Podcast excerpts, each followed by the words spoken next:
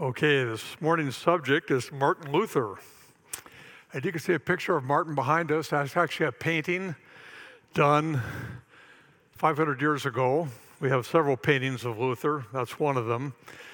And um, he was an amazing man. If you look at that picture carefully, you'll notice that his face is kind of, you'll see in all these medieval paintings, the face is kind of a brown, yellowish brown color. And up around the eyes, you see things are dark. That's just dirt on his face because people never bathe. And, you know, if you're around somebody today that hasn't bathed in six months, their skin takes on kind of a yellowish color.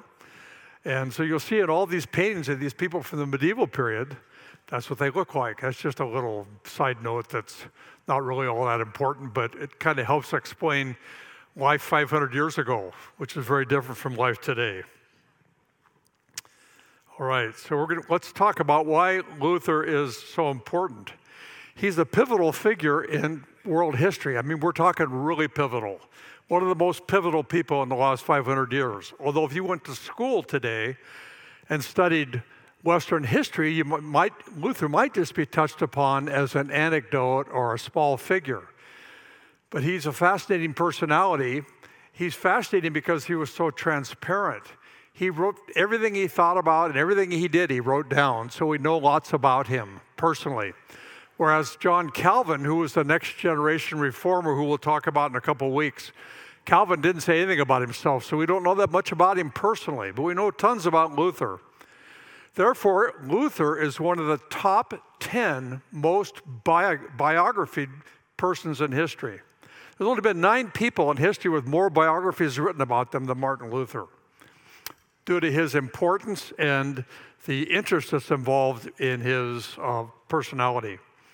Jan Hus, remember who we, who we discussed uh, two weeks ago, prophesied Luther's coming as, as the Pope and the Catholic authorities were getting ready to burn him at the stake. In 1414, at the Council of Content, Con, excuse me, at the Council of Constance, Huss, whose name means gray goose, prophesied this quote, Now they will roast a goose, but in a hundred years' time they will hear a swan sing. They had better listen to him. Well, Luther published his 98th Theses 103 years after Huss was burned at the stake. And so today in most Lutheran churches, there'll be this, a picture of a swan somewhere in the church. Sometimes the swan is on the weather vane on top of the church. Sometimes it's built into one of the stained glass windows. But there's almost always a swan somewhere in the Lutheran church. Luther celebrated his Christian liberty, and uh, to the abhorrence of many fundamentalists, Luther enjoyed beer and wine as God's good gifts. I'm reading a quote here. He had a mug with three rings on it. The first, he said, represented the Ten Commandments, the second, the Apostles' Creed, and the third, the Lord's Prayer. Luther could drain the mug of wine through the Lord's Prayer, though a friend could not get beyond the Ten Commandments. But Luther is never recorded to have been drunk. Okay, so the reformers enjoyed their wine and their beer. Luther especially enjoyed beer. His wife brewed beer, which we'll come back to in a few moments. I want to sh- show you a picture of uh, a, this is a very important, very famous square in Worms, Germany. We'll talk about Worms in just a minute. It's spelled W O R M S, but pronounced as if it's a V, Worms. And this is where Luther took his stand in front of the imperial diet. But on the top, you see Luther at the top there, on the top of that little monument. At the base, of that monument. You see on the left Savonarola, on the right Huss, and on the back we have Peter Waldo, who we have not talked about, and Wycliffe. And then around the outside of the monument, we have other people that were pivotal to the Reformation. So on the back, we have on the right we have Melanchthon, Magdeburg, Philip I, and then on the left Friedrich III, Augsburg, and Reuchlin. Okay, those. So the important point is that those four men at the base of Luther's statue are saying these guys were foundational to what Luther taught and did, these four men at the base Wycliffe, Huss, Sav- Savonarola, and Peter Waldo.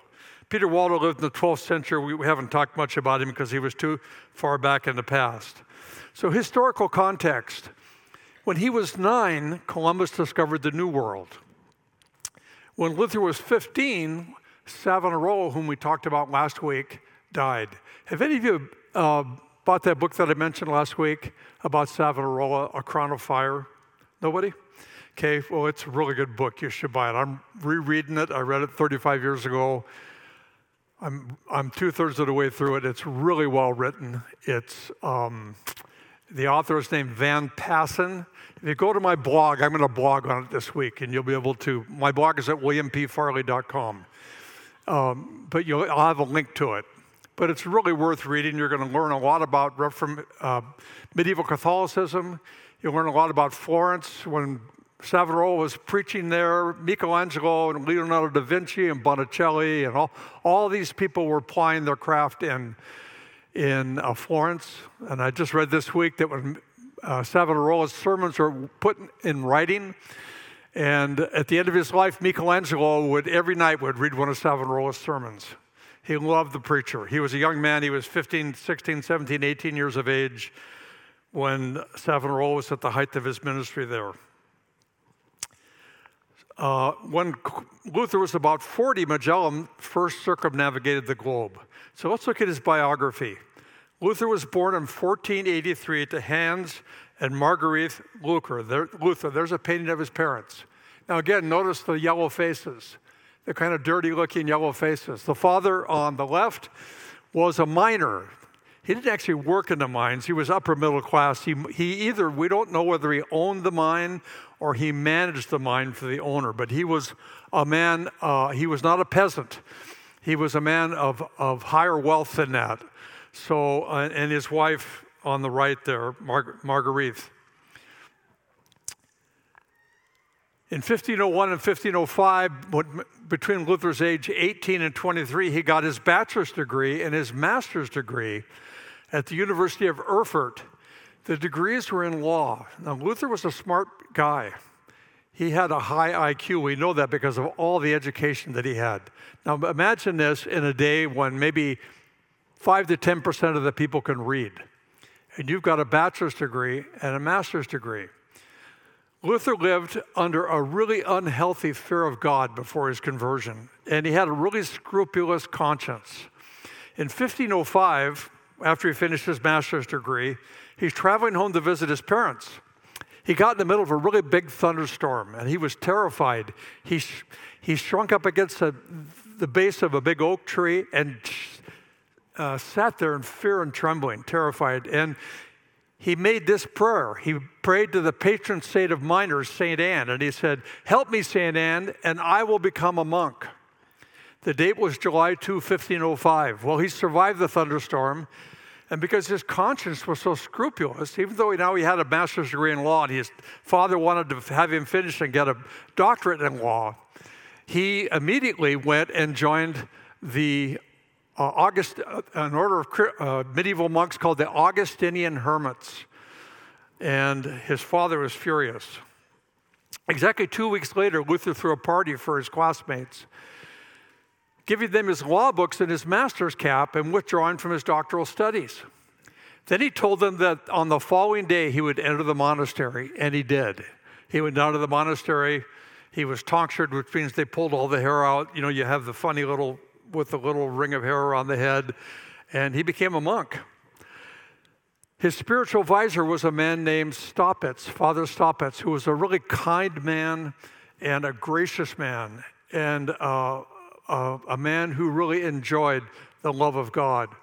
He couldn't understand Luther because Luther had this tremendous anxiety about God. To Luther, God was this judge in heaven. Christ was this judge. And of course, Christ will be our judge someday. But to Luther, there was no mercy or grace in Christ. He was just this judge of which Luther was terrified, actually. And Luther knew that this judge was holy, and Luther knew he wasn't holy. This was God's gift to Luther, as we'll find out later. And so he's, he, he, he feels like he can never do enough. He's sure he's not going to ever go to heaven because he has this scrupulous conscience. So he would go to confession to Father Staupitz. And then he would come out. He would spend 20 minutes confessing every sin he could think of, even the most minor sins. He would confess thoughts that he'd had that were um, thoughts of unbelief and whatever it was. He drove Staupitz crazy. So he leaves the confessional. 20 minutes later, he's back. Father Staupitz, I forgot about another sin that I had. This is what Luther was like as a young man. He's in his mid 20s now.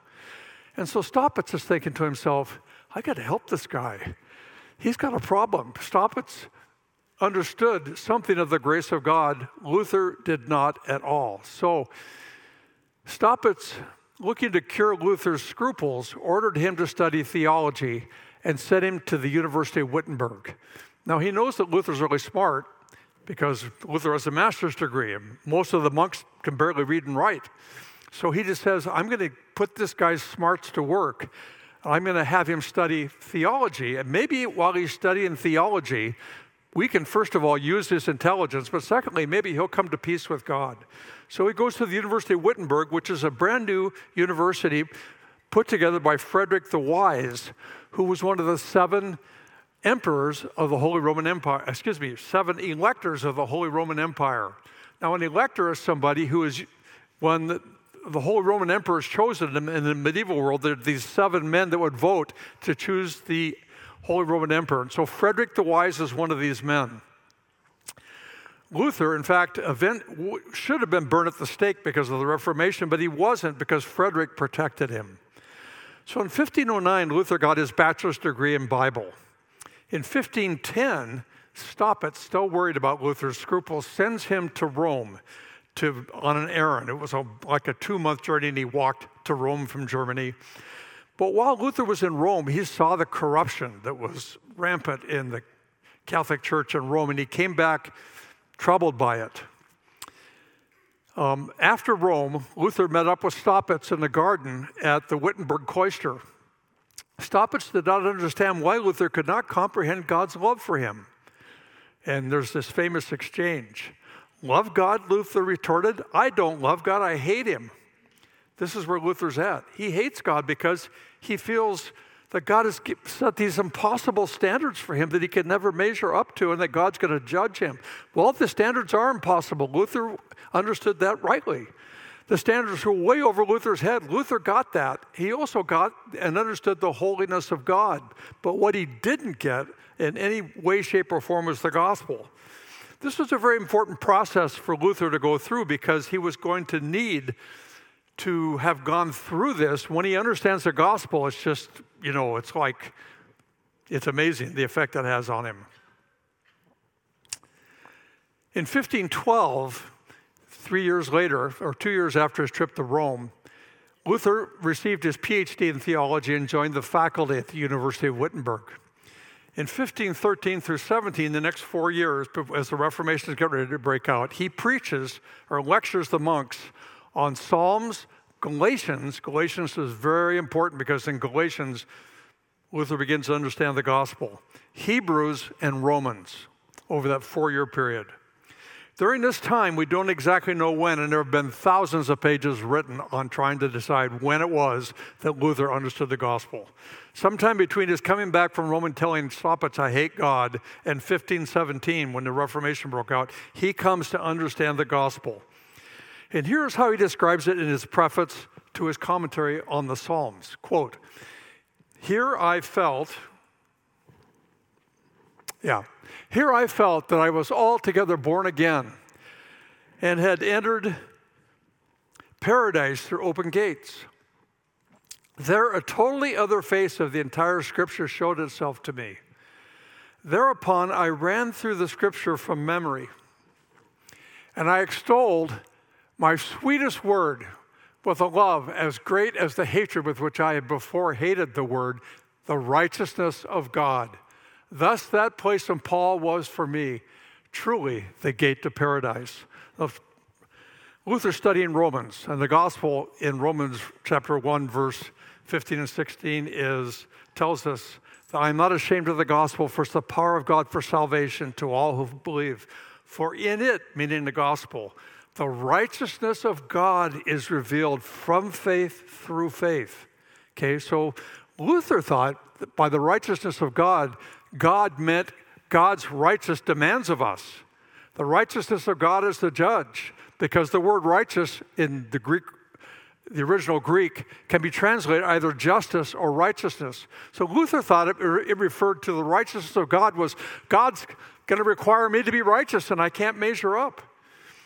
But then, as he was studying Romans and he studied Galatians, the light broke through, and Luther saw, ah, no, this righteousness is not something God requires of me. This righteousness is God's gift to me. God's going to give me righteousness, the gift of righteousness, so that I will, on the day of final judgment, be declared righteous, even though I'm not. And can you imagine the joy for a man like Luther who's struggling under these scruples and this anxiety and this fear of God. First of all, he says, Oh my goodness, God is love. And secondly, oh my goodness, the freedom that I have now, the incredible freedom that I have to just live my life with joy and not worry. I don't need to be perfect, I don't need to measure up. I am free. And this was the beginning of the Reformation, although it didn't spill over right away uh, I mean, Luther understood this. He kind of assumed at this point that lots of other Roman Catholic thinkers understood this too. Some did, but not very many. Now, during this period, in 1516, when Luther was 34, a brother named Brother Tetzel came to a neighboring town selling indulgences to raise money to build St. Peter's Cathedral in Rome. And you know the famous slogan that Tetzel used was when into the coffer a coin rings, a soul from purgatory springs. Okay? The idea is this the Catholics still believe in indulgences today, they, they haven't changed this at all. But the indulgence is the idea that if I, I can give, Catholics believe that everybody that's not a saint, a saint would be somebody who's earned their way into heaven,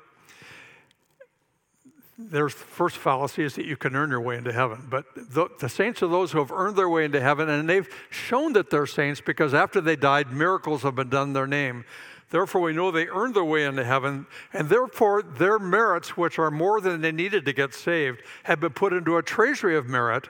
And so you can buy some of those merits from the treasury of merit and put money into the coffer. You can buy some of those treasures and get your loved ones that died that are suffering in purgatory, they can get into heaven based on that treasure of merit. Brothers and sisters, this is so abhorrent, there aren't words for it compared to what's in Scripture. But this is where we go in the flesh when we're not connected to the Bible. It's always, I need to work it. I need to work my way in. I need to be good enough. I need to do enough. I just need to do a little bit more. That is fundamental to human nature. Grace and enjoying the freedom of the gospel is not fundamental to the human nature. And that's why we need to hear the gospel over and over and over again.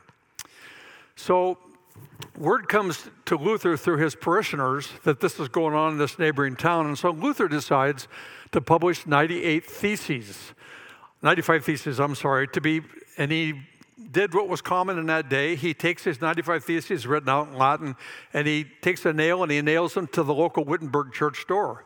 It was like a, it was like a notice. I want to have a debate on these subjects. And if you've ever read the 95 Theses, you can tell right away that Luther's not clear on whole lots of issues at this point in time but he does understand grace and he understands the grace of the gospel. And he's saying basically, this whole indulgence thing is crazy. This flies in the face of the free grace of God that comes to us through the gospel.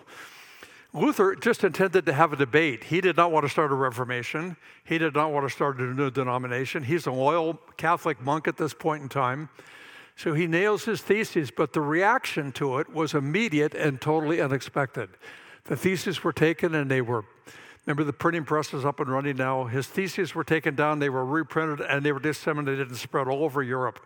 And within 12 months, there's a huge furor going on throughout Europe over this.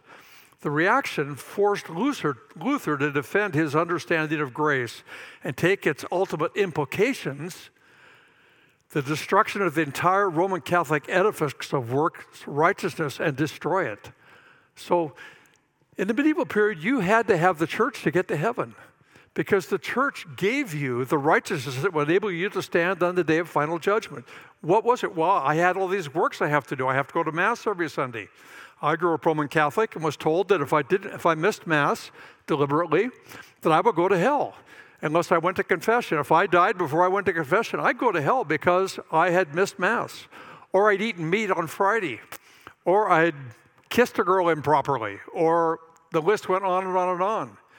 And so I needed to have, not, did I need to go to math, Mass and take communion, which Catholics believe is actually the literal body and blood of Christ, but I need to have confession. If I didn't have a priest to confess it to, my sins would never be forgiven. And if I didn't have the church to marry me, I would never have a valid marriage. And if I didn't have the church to come and do the last rites over me before I died, I wouldn't go to heaven. I had to have the church to be saved. But the Reformation was you don't need the church to be saved. The priesthood of all believers, I have direct access to God through faith. I don't need the church. Now, it took a little while for Luther to connect all these dots together. Between 1517, though, and 1518, a year later, he's made the connection. And he's now he's really radical because now he's teaching to the medieval world that the Catholic Church, which runs and controls everything, you don't need the Catholic Church to get into heaven, to have a relationship with God. Should you go to church? Yes. He doesn't mean we don't need the church, but we don't need the church to help us work out works righteousness. Here's a picture of the Wittenberg church door as it is today. It's a metal door today. And into that metal door are inscribed the 95 Theses. When Luther was alive, that door was wood. And uh, the theses were nailed to the door, but in the intervening years, a fire occurred and the wood door burned up, so they replaced it with a metal door, but they had the theses engraved into the door.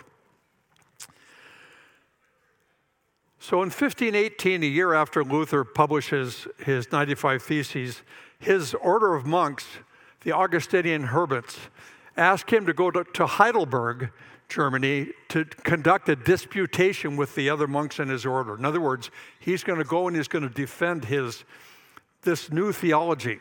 So he goes and he publishes for the monks 28 theses which sum up his thinking. But by this time, his thinking has evolved quite a bit from the 95 Theses. In the Heidelberg dispensations for, disputations, for the first time, Luther argued what he called the theology of the cross. And he compared it to what the church, what he called the, was being taught normally, the theology of glory. Now, he's not speaking of God's glory, he meant the theology of glory, referring to the glory of man. The, the definition contains of the, a definition of the theology of glory contains four propositions. Number one, God's standards aren't that high. Remember, Luther's striving to get in. He thinks if he could just do a little bit more, he can merit God's favor. But Luther realizes when he comes to grips with what's in Scripture, no one can merit God's favor. His is completely beyond us. But the theology of glory thinks we can merit God's favor. Two, man is basically good. Yes, he commits sins. He's imperfect, but he's fundamentally good. Sin is not his problem. And this comes from Thomas Aquinas, who lived two or three centuries prior to Luther, who said that man is fallen, but his reason is not fallen. His mind is not fallen. There's a long reason why Aquinas thought that. But number three, we can find God, therefore, through human effort through philosophy or reason, and we can also earn God's favor. Number four, last proposition is it's all about human self actualization. I am going to feel good about myself because I've done enough good. I've pleased God by being a good person. I am certainly better than other people. I fast and I pray and I go to church every Sunday and I go to confession every week. I am a good person, not like these other people over here. See, I'm speaking as Jesus spoke about the Pharisees, which is that's the theology of glory. That's how we think when we think we can earn it. By contrast, Luther's theology of the cross is about human bankruptcy and God's glory. Not human glory, God's glory. Number one, God's standards are perfection. We can't meet those standards. Number two, we're not just sinners. We don't just do occasional sins. Man is dead in his trespasses and sins. And we'll talk about this more later. And number three, we can't find God through human effort. God must find us. I can't find God through philosophy. I can't find God through human reason. In other words, I can't think my way to God because my reason is fallen. My reason doesn't like the God of the Bible. And number four, this whole system of salvation is set up to bring glory, praise, and honor to God that no man might boast. Under the real gospel. I'm never going to look down on somebody else because they haven't measured up. Rather, I'm going to look to God and say, God, thank you for saving me, a sinner. I'd be just like everyone else if you hadn't shown me grace and mercy. And I don't deserve that grace and mercy. It's just grace, mercy, and kindness that you've shown to me. With that in mind, we don't look down on anyone. Everyone comes to Christianity, comes to God, and the ground at the foot of the cross is level. Okay. Luther's theology of the cross emphasized also the hiddenness of God. God reveals himself and God hides himself. No one can know God unless God unveils himself. You cannot be a Christian unless God initiates a relationship with you and begins to unveil himself to you. And he does that by giving us faith. Where does God unveil himself? Luther asked. Well, according to Luther, God unveils himself at the cross. Cross centered Christianity, cross centered thinking has its, has its fundamental has its fundamental roots in Martin Luther and the Reformation. This was also Paul's understanding, 1 Corinthians 1:18. For the word of the cross is folly to those who are perishing, but to those who are being saved, it is the power of God. Roland Bainton Luther's biographer has this famous quote, which you've probably heard before. He's summing up Luther's thinking about God hiding himself. God hides his power in weakness. He's thinking about the cross now. God hides his wisdom in the folly of the cross. God hides his goodness in the severity of the cross. God hides his justice in the in sins. In other words, what we, what, what we learn about sin at the cross. And God hides his mercy in his wrath being revealed at the cross. Luther's saying that God hides himself, God unveils himself. Where has he unveiled himself? At the cross of Christ. Here's how church historian Stephen Nichols sums up Luther's theology of the cross. In light of Christ on the cross, any trust in human ability becomes sheer folly. Any attempt to reach God through philosophical speculation also becomes futile. As Luther reflected in 1 Corinthians notes, through the foolishness of the cross, God destroys the wisdom of the wise. By contrast, Nichols goes on, the theology of glory celebrates works and what human, humanity can do. The theology of the cross celebrates Christ and what Christ has accomplished. Say that with me. The theology of the cross celebrates Christ and what Christ has accomplished. Say it again. The theology of the cross celebrates Christ and what Christ has accomplished. It's all about what God has done for me, not what I'm doing for God. See, the tables are turned upside down. Well, naturally, Luther's theology of the cross led to persecution. And that led him to the Diet of Worms. I think we'll close here this morning, but let's talk about the Diet of Worms. July 1521, skip forward a couple years. The Roman Catholic Church, meanwhile, has excommunicated Luther because this is anathema to them. Pope Leo X ordered Luther to come to Rome to stand trial. And Frederick the Wise, Luther's protector, simply refused to send him. Luther was a German citizen, and he would face his accusers by Frederick's understanding, only on German soil. Again, it was Frederick that kept Luther alive. Luther remembered what they'd done with Huss 100 years prior. They gave him, remember, they promised him safe conduct, coming and going, and they would listen to him. So they promised Luther safe conduct to Rome to come in. Luther goes, No, I don't think I want to go to Rome. I don't trust these guys. And Frederick protects him. Instead, the imperial diet of the Holy Roman Emperor was taking place at Worms on German soil that year. And Luther was offered safe passage to come and explain his new theology. This is R.C. Sproul now, I'm quoting from. Luther arrived at Worms on April 16 to cheering crowds. The, the peasants and the people loved Luther because this gospel was just amazing grace to them, as you can imagine. And uh, they loved Luther.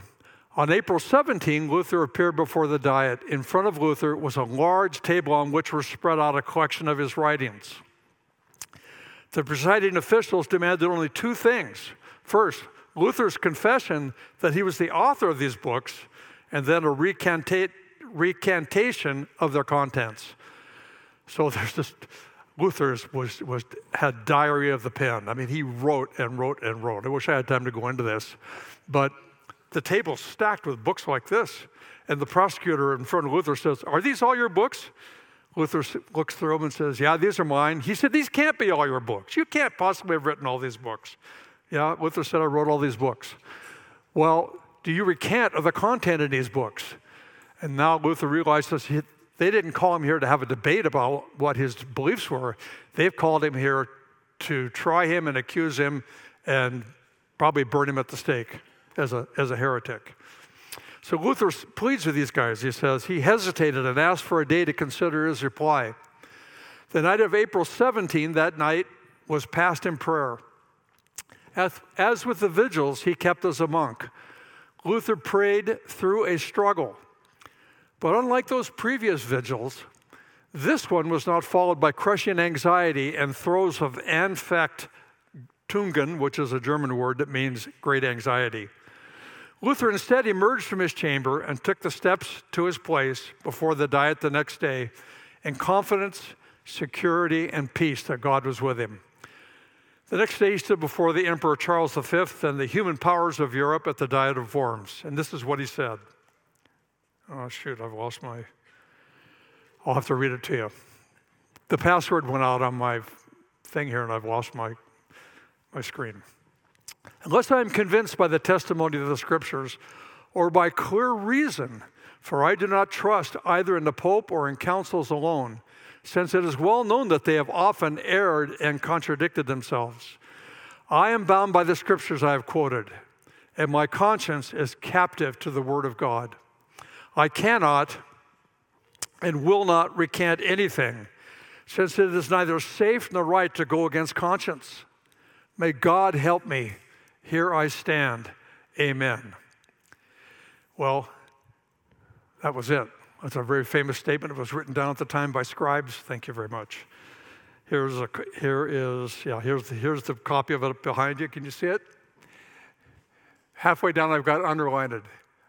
Uh, I am bound by the scriptures I have quoted, and my conscience is captive to the word of God. That was a really big deal. Really, some people have said this was the start of the modern world in the sense that conscience is going to reign supreme over the ruling authorities. I cannot and will not recant anything, since it is neither safe nor right to go against conscience. Here I stand. Here I stand. May God help me. Amen. If you want a really good book on Martin Luther, read Roland Bainton's book, Here I Stand. It was published in the 1950s. It sold several million copies. Bainton was a professor of, of church history at Yale. It's a great book. I've read it a couple times over the years. Now Luther is left alone and he's leaving Worms in his little two wheel cart pulled by a couple of donkeys. And he's expected, he's expecting to be arrested and burned at the stake. He gets a few miles down the road and he's in the middle of the woods in a forested area. And, and Frederick the Wise, his protector, has hired some guys to to swoop down in and, and grab him, capture him in his cart, and imprison him. They, uh, they blindfold him, they tie him up, they put him on a horse, they leave the cart in the middle of the road, and they ride off through the forest. And Luther thinks he's being, being captured by the emperor and, and the end is near. But actually, they're his friends. And they take him to a castle in an area that um, called the Wartburg, which is out in the middle of the forest, and they hide him there for 300 days. Uh, Luther grows a long beard and takes an alias, Junker George, as his name. Nobody knows where Luther is. They think he's just disappeared, but he's being hidden in this castle. And during the 300 days that he's there, he translates the New Testament from Greek into, Luther, into German. And he produces the first copy of the New Testament in the vernacular since Wycliffe. Well, I wish we had more time to spend on Luther, but it's 1050. He's an amazing man. He never was burned at the stake. He dies at age 62 of old age, but he leads a very tumultuous life. There's a ton of books out there on Luther that are really good. I recommend Eric Metaxas has a new book called Martin Luther. Have any of you read Metaxas' book? A few of you have. It's very popular. The Roland Bainton book is a classic. Um, And I'm going to put a blog post out this week with a whole bunch of recommended reading on Luther and the Reformation for any of you that are interested. So if you want to find out more about that, go to my blog site. Let's close with prayer. If, you, if you have any questions, come see me. If you'd like a copy of my notes this morning, just email me at William, uh, excuse me, bfarley48 at gmail.com. bfarley48 is the year of my birth, bfarley48 at gmail.com, and I'll send you a copy of my notes. Let's pray together. Father, we want to thank you for Martin Luther. Thank you for working through him to produce the Reformation. Thank you for all the fruit that the Reformation has produced in the modern world. Thank you for his life. And God, I pray that you would give us the same understanding that Luther had, the same zeal for the Bible that Luther had, and the same courage to stand for truth that Luther had. Father, we ask all of this in the name of your wonderful Son, Jesus Christ, and through the power of the Holy Spirit. Amen. Amen. Thank you.